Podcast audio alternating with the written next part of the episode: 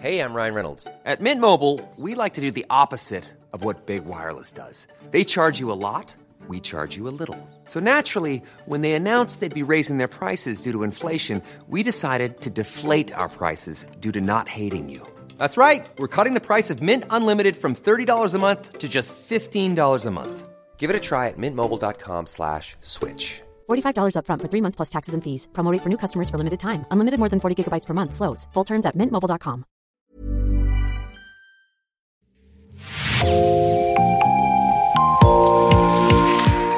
Bonjour à toutes et à tous et bienvenue dans Podcasting, l'actu dans la poche, le podcast quotidien d'actualité du Grand Sud-Ouest. Avec nous, chaque jour, partez à la découverte de l'information régionale avec les journalistes et chroniqueurs du territoire. Je m'appelle Jean Berthelot de Lagleté. Nous poursuivons aujourd'hui notre série spéciale. Elle est consacrée à l'un des plus grands procès de ces dernières décennies qui se déroule en ce moment, celui évidemment des attentats du 13 novembre 2015. Nous avons voulu le suivre avec Ludivine Tachon de l'équipe Podcasting. Amri Bakali Ayari. Sur le banc des accusés de la cour d'assises spéciale, le Covid a de nouveau frappé. Après une quinzaine de jours de suspension, le procès des attentats du 13 novembre peut enfin reprendre. La pause a un seul effet bénéfique prendre le temps de se pencher sur le travail de ceux qui nous ouvrent des pistes de compréhension, comprendre comment des hommes ont basculé dans le prisme de Daesh et tué 130 personnes à Paris et à Saint-Denis. Céline Martelet est grand reporter. Ce n'est pas seulement un titre du jargon journalistique. Pendant près de dix ans, elle a enquêté sur les mécanismes du terrorisme, en particulier en Syrie. Co-autrice du livre Un parfum de djihad et du podcast Arte La Cage, elle nous livre les témoignages de ces Françaises parties en Syrie et aujourd'hui détenues dans les camps au nord-est du pays. Des centaines de femmes et d'enfants, peut-être des bombes à retardement. Des femmes qu'il faudrait juger en France à condition de les rapatrier. Des femmes dont le rôle est un des oubliés de ce procès. Céline Martelet nous l'explique, quelques éléments de son enquête avant la sortie de son prochain livre, Le cercle de la terreur. Donc, je m'appelle Céline Martelet, je suis journaliste indépendante depuis euh, euh, presque 20 ans maintenant. Euh, j'ai longtemps travaillé euh, à RMC et BFM TV. Aujourd'hui, euh, en 2019, j'ai fait le choix de, de, quitter euh, cette maison pour travailler de manière indépendante. Et depuis 2010, je m'intéresse beaucoup au Moyen-Orient et au Proche-Orient. Et à partir de 2013, j'ai commencé à m'intéresser beaucoup euh, à ce qu'on appelle la matière terroriste. Voilà. Alors d'abord, je pense qu'il faut saluer l'organisation de de ce procès. Moi, j'ai fait le procès de Charlie Hebdo aussi et euh, des, des attentats, de l'attaque de l'hypercachère. Ça avait quand même, euh, en termes d'organisation, c'était tout autre chose. Là, il y a quelque chose de très solennel euh, qui, euh, je trouve, rend ce procès, et je mets beaucoup de guillemets, euh, beau en fait. C'est un, je trouve quand j'y vais, moi j'ai euh, j'ai l'impression de participer à un moment historique, mais pas seulement un beau moment. Et je mets encore des guillemets. Euh, c'est pour dire qu'il y, a, qu'il y a de la force dans ce qui est en train de se passer au cœur de, de ce procès. Euh, ces victimes qui sont venues les unes après les autres, euh, euh, ces échanges qu'il y a eu parfois entre les accusés et les victimes, les échanges avec le président. voilà, tout ça pour moi, c'est, ce sont de beaux moments. Et encore une fois, dans j'ai la conviction que dans, le, dans les drames ou dans les histoires euh, dramatiques, il peut y avoir de beaux moments. Et parfois, il y a des moments très tristes, évidemment, euh, euh, qui nous ont bouleversés, mais ça n'enlève rien à la beauté de ce moment. Voilà. Ensuite, pour ce qui est des accusés, on va dire que je suis pas vraiment surprise par l'attitude de Salah Abdeslam.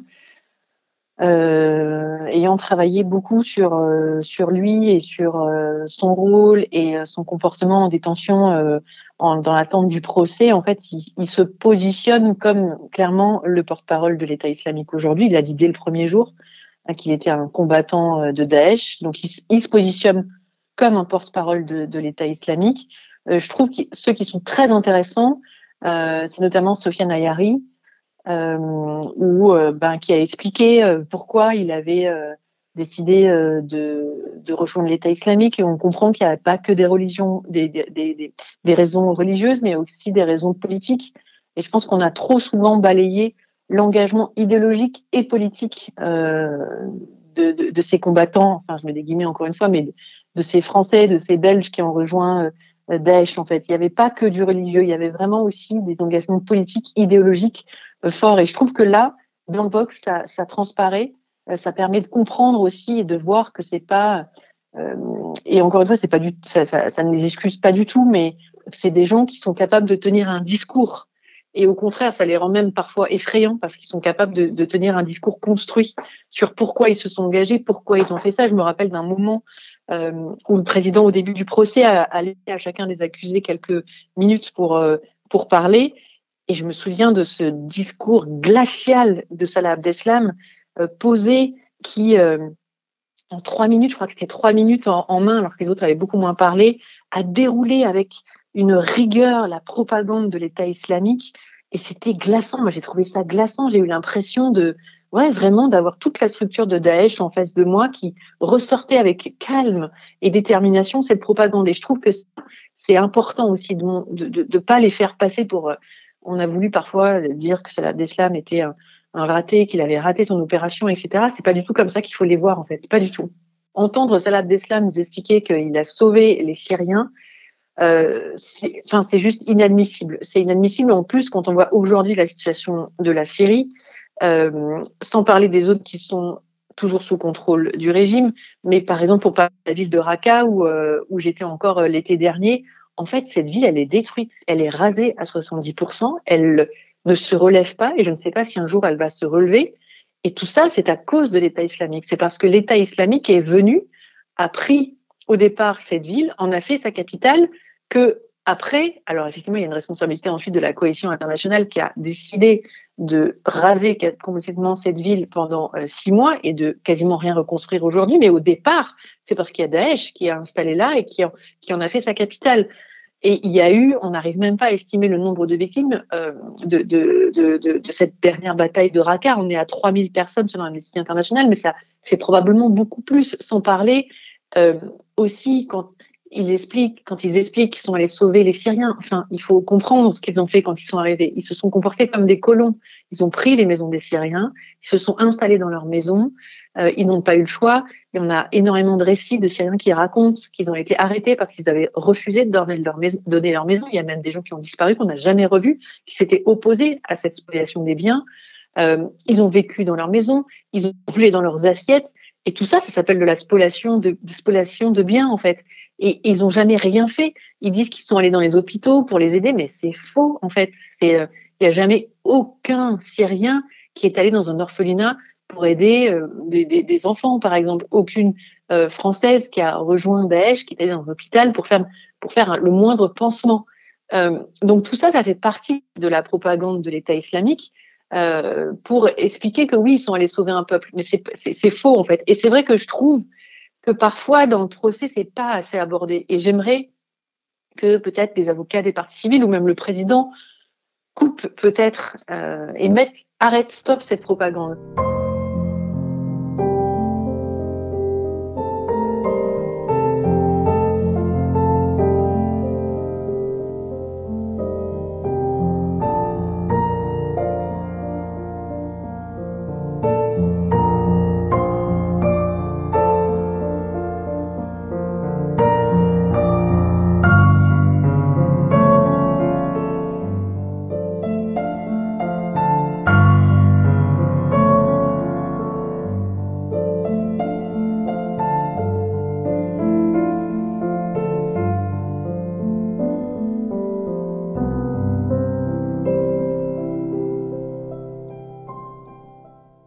Sur le banc des accusés, 14 hommes, des hommes seulement. Certaines épouses, compagnes ont été entendues. Mais quel est le rôle des femmes dans l'organisation des attentats du 13 novembre? Ces veuves noires des terroristes, absentes de ce procès Céline Martelet s'interroge. Là, il suffit de prendre un exemple tout simple, celui de, Kaina, on va dire son prénom. C'est l'épouse de, de Sami Animour. Elle a été l'épouse de Sami Animour, donc l'un des auteurs de l'attaque contre le, Bataclan. Euh, et Kaina, en fait, lorsqu'il y a l'attentat du 13 novembre, le 14 ou le 15 novembre, elle envoie un mail euh, à son ancien euh, prof de lycée près de Strasbourg et elle lui écrit clairement on va tous venir vous tuer. J'étais au courant, je savais tout. Ça, normalement, ce mail-là vaut une mise en examen, puisque c'est au minimum une non-dénonciation d'un crime. Et là, on se pose même pas la question. Kaina n'est pas morte. Kaina est dans un camp au nord-est de la Syrie, euh, dans un camp sous contrôle euh, des autorités kurdes locales. Elle est à portée de la justice, en fait. C'est très simple d'aller la chercher, mais elle est dans ce camp. Elle échappe à toute forme de justice. Les Kurdes du nord-est de la Syrie ne sont pas en capacité de la juger et de juger les 80 autres Françaises qui sont avec elle. Et donc, on la laisse échapper à la justice et notamment à ce mail, qui, qui, est quand même révélateur. En tout cas, ça mérite, elle mérite d'être interrogée. Et puis, il y a les épouses Klein. Les épouses Klein, euh, qui sont parties avec leur mari, qui sont restées avec eux jusqu'à la fin à Barouze, en mars 2019, et qui, dans, notamment, il y a Dorothée Macaire, qui est l'épouse de Jean-Michel Klein, qui, dans une interview à RFI, explique clairement que les Yézidis oui, il y avait de l'esclavage, mais que les yézidis, elles étaient d'accord et que finalement, réduire à l'esclavage ces femmes et les violer, euh, c'est permis. Ça s'appelle un crime contre l'humanité, au minimum une complicité de crime contre l'humanité. En tout cas, ça mérite aussi qu'on l'interroge. Eh bien non. Dorothée Macaire et donc euh, Mylène Klein, euh, l'épouse de Fabien Klein, sont aussi comme Kaina dans un camp, le camp de Roche, au nord-est de la Syrie, et personne est allé les interroger. Il n'y a aucun élément, aucun interrogatoire de ces femmes qui a été versé au dossier du 13 novembre. Euh, on, peut, on peut aussi, sans aller plus loin, il y a d'autres cas où des femmes ont été poursuivies. C'est le cas euh, d'Ayat Boumedienne, qui est la veuve de Amédi Koulibaly, qui attaque euh, donc le supermarché juif de l'hypercachère. Et elle avait été mise en examen. Elle a été condamnée dans le procès de Charlie Hebdo parce que elle part quelques jours avant que son époux de l'époque passe à l'action. Et elle est condamnée parce qu'on considère qu'elle était au courant et qu'elle a financé en quelque sorte l'achat des armes. Mais là, dans ce procès euh, des attentats du 13 novembre, il n'y a rien, il n'y a aucune femme. Alors que ces femmes, euh, elles ont eu un rôle. Euh, elles, elles savaient, au minimum, elles savaient. En tout cas, où elles se doutaient. Et je pense que ça mériterait, notamment pour Kaina, surtout pour Kaina, après ce mail, qu'elle soit au moins interrogée. Et je ne comprends pas pourquoi aujourd'hui, notamment, aucun avocat de la défense ne l'a clairement demandé. Alors, on estime qu'il y a environ 80 femmes qui sont euh, détenues, principalement aujourd'hui dans le camp de Roge, euh, qui est euh, donc le camp le plus sécurisé de cette zone-là. Et avec elle, les chiffres, en fait, on n'a même pas de chiffres officiels des autorités françaises, qui est quand même assez dingue. On nous parle de 250, 300 enfants, mais on n'a pas de chiffres officiels. On ne sait pas combien d'enfants français il y a exactement là-bas. Et en fait, elles sont là-bas. Alors, qui sont ces femmes? Il y a un peu tout, tout, type de profil. Il y a des femmes qui ont été arrêtées il y a très longtemps, euh, lors de la chute de Raqqa en octobre 2017. Il y a des femmes qui ont été arrêtées à Barousse. Il y en a certaines qui euh, demandent à être rapatriées en France pour être jugées, pour être incarcérées, elles le disent, mais pour qu'on sorte leurs enfants euh, de ces camps. Et, et puis, il y a les autres à l'opposé, ce qui est le cas de Kaina, l'épouse de Samia Mimour, qui, elle, n'attendent qu'une chose, c'est de pouvoir s'enfuir ou qu'on vienne les libérer donc voilà, voilà, voilà où et là-dedans, ben, vous avez des enfants qui ont rien demandé à personne, qui sont euh, des victimes choix de leurs parents, une majorité à moins de 6 ans. Euh, ils sont pour beaucoup nés sur place et on les laisse là-bas, entre derrière des grillages. C'est de la détention totalement arbitraire puisqu'elles n'ont jamais, jamais vu un avocat, jamais vu un juge officiel. Alors il y a une question humanitaire qui est évidente. Euh, pour les enfants et pour ces femmes, il y a urgence tout simplement parce que D'abord, lorsqu'elles étaient dans le camp de Hall, selon euh, le décompte euh, qu'on a fait, il y en a au moins une quinzaine qui ont réussi à s'évader, tout simplement. Et d'autres, dont Ayat Boumedienne, la veuve d'Amélie Koulibaly, qui sont à l'ouest de la Syrie, très probablement dans la province d'Idlib, qui est une province euh, qui est sous contrôle d'un groupe qui est proche d'Al-Qaïda, un groupe qui s'appelle HTS. donc il y a urgence parce qu'il y a un problème sécuritaire. Ces femmes ne sont, pour certaines, pas inoffensives, certaines sont dangereuses euh, et potentiellement prêtes à commettre euh, des attaques. Je vous rappelle qu'il y a quand même eu cette tentative contre euh, la cathédrale Notre-Dame euh, qui a échoué, mais c'était des femmes qui étaient aux, aux manœuvres. Euh, et puis il y a des femmes qui peut-être ne potentiellement ne vont pas passer à l'action, mais qui vont éduquer leurs enfants dans cette haine de leur propre pays et à et qu'est-ce qu'on peut leur dire à ces enfants qu'on laisse là-bas pour contrer cette propagande de l'État islamique qui, depuis qu'ils sont nés, leur dit et leur répète ces pays-là ne veulent pas de vous, ce sont nos ennemis, ils vous combattent dans le ciel, ils ont tué, par exemple, votre père, et aujourd'hui, ils vous laissent ici dans ce, dans ce camp. Qu'est-ce qu'on peut dire à un enfant qui va grandir avec ça lorsqu'il va arriver à l'âge de 12, 13 ans? Oui, là, on va en faire des bombes à retardement. Parce que là, potentiellement, un jour, cet enfant, il va se réveiller et il va tout regarder devant lui, il va dire, mais en fait, ils ont raison. On a tué mon père, on m'a laissé dans ce camp sans école, sans rien, sans où il fait très froid en hiver et il fait très chaud en été. Ma mère me répète que c'est la faute de la France, c'est la faute de la France, c'est la faute de la France et qu'il faut que je venge mon père. Je vois pas très bien comment on pourra dans dans six ans dire à cet enfant de 12 ans non, mais tu comprends, il faut comprendre ce qui se passait à l'époque. On ne pourra pas lui demander de, faire preuve de résilience à cet enfant, c'est impossible. Donc il faut, pour des raisons sécuritaires, ramener les femmes qui potentiellement peuvent être dangereuses et ramener les enfants qui peuvent à l'avenir devenir dangereuses si on les laisse là-bas.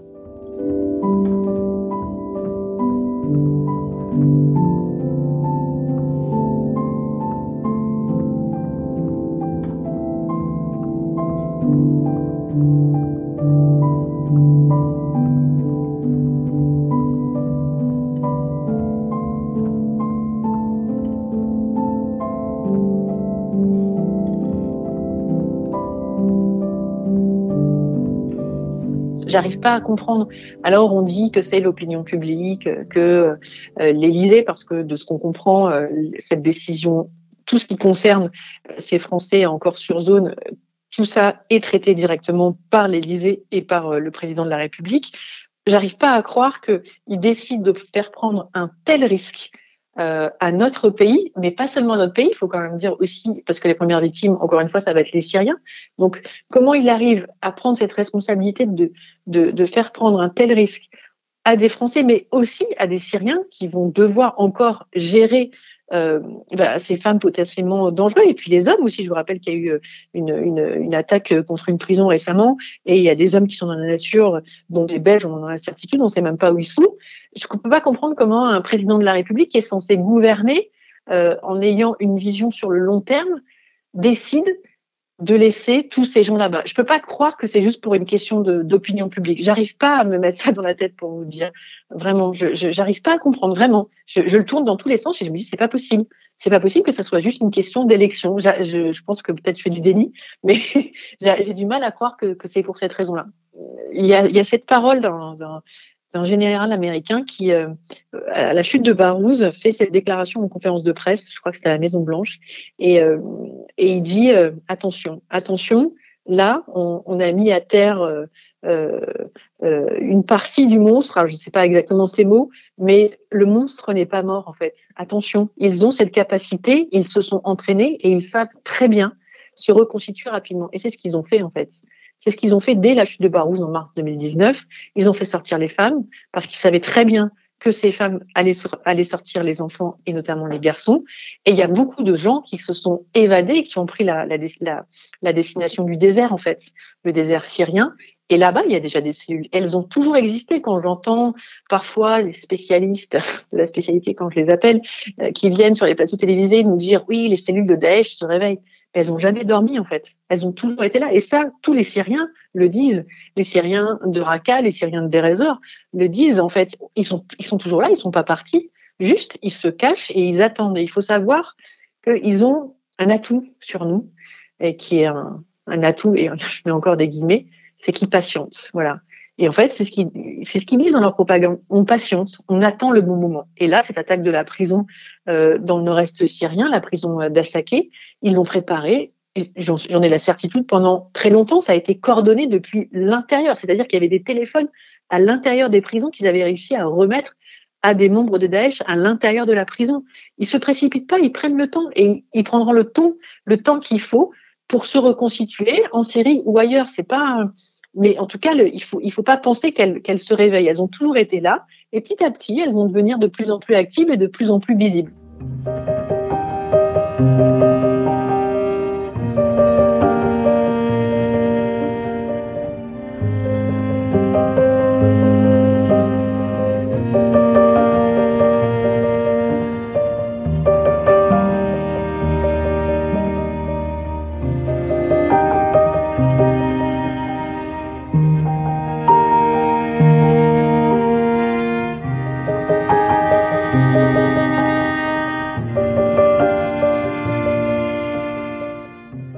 Rappeler que, euh, que Vladimir Poutine a, rasé des frontières en Syrie euh, euh, pour aider son, allié Bachar el-Assad et qu'encore aujourd'hui, encore aujourd'hui, Vladimir Poutine bombarde des écoles dans la zone d'Idlib.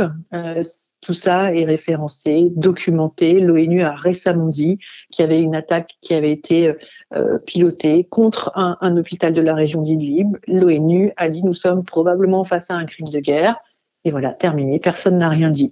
Donc, je suis ravie que là, euh, ben le, le, finalement, je sais pas, d'un seul coup, l'Occident se rend compte que Vladimir Poutine est parfois peut être euh, un véritable tortionnaire, mais je vous avoue que j'ai un peu de tristesse, de, tristesse, pour les Syriens euh, qui doivent faire à, à cette, cette violence, c'est même au-delà de la violence, cette, cet acharnement de Vladimir Poutine depuis très longtemps et bah, personne s'y intéresse vraiment. Euh, on a laissé Daesh s'installer, on a, il faut quand même le dire, laissé pas mal de gens partir quand même en se disant ils vont pas revenir. Euh, et je suis pas la seule à le dire, hein, il y a des enquêteurs de la DG qui l'ont dit lors de procès. Et, et puis là, d'un seul coup, on se réveille. Ah, ah là là, mon Dieu, Vladimir Poutine est un tortionnaire et il est capable d'être extrêmement violent et, de tenir des propos assez fous, comme de dire qu'il va appuyer sur le bouton de la bombe nucléaire. Mais en fait, euh, en fait, les Syriens, ça fait longtemps qu'ils le savent ça. Il, a rasé des villes, il a rasé Alep pendant un siège qui a été horrible. Euh, et, voilà, j'ai un peu l'impression, c'est comme le 13 novembre. Ah, il y a eu quand même l'attaque de janvier 2015. Ah oui, c'est vrai quand même. Là, on s'est dit, oh là là, il faut empêcher tous ces départs. On a essayé. Et puis, il y a le 13 novembre. Alors là, tout le monde se rend compte que quand même, ah oui, ils sont revenus. En fait, euh, on savait, enfin, ils le disaient qu'ils allaient revenir. C'est pas comme s'ils n'avaient pas prévenu, en fait. Et euh, ouais, c'est un cercle qui semble pas s'arrêter on organise des procès comme ça, eh ben on leur, on leur cloue un peu le bec parce qu'on dit ben non, nous, on n'est pas comme vous et il ne faut pas devenir comme eux. J'ai un, un podcast euh, auquel je suis, euh, que je suis assez fière d'avoir fait, c'est euh, La Cage sur Arte Radio, donc qui est l'histoire d'une, d'une jeune française qui est restée près de six ans sur zone. Donc ça, c'est sur Arte Radio. Il y a beaucoup de victimes des attentats du 13 novembre qui m'ont qui m'ont contacté euh, pour pour me remercier euh, et pour nous remercier avec Nesrine de les avoir aidés peut-être à, comprendre. Et, et c'est ça que voilà, c'est pour ça que moi je fais ce métier pour essayer de comprendre en fait, sans juger, sans dire c'est bien ou c'est pas bien, juste juste comprendre. C'est la fin de cet épisode de podcasting. Il s'inscrit dans une série consacrée au procès du 13 novembre 2015. Une série signée Ludivine Tachon, rédaction en chef Anne-Charlotte Delange, production Juliette Brosseau, Juliette Chénion, Clara Echari, Myrène Garay-Coetchea, Mathilde Deleuil et Marion Ruot, iconographie Magali Marico, programmation musicale Gabriel Taïeb, réalisation Olivier Duval. Si vous aimez podcasting, le podcast quotidien d'actualité du Grand Sud-Ouest, n'hésitez pas à vous abonner, à liker et à partager nos publications. Retrouvez-nous chaque jour à 16h30 sur notre site et sur nos réseaux sociaux, ainsi que sur ceux des médias indépendants de la région qui sont nos partenaires. Retrouvez-nous aussi sur toutes les plateformes d'écoute, dont Spotify, Deezer, Apple Podcast ou Google Podcast. Podcasting, c'est l'actu dans la poche.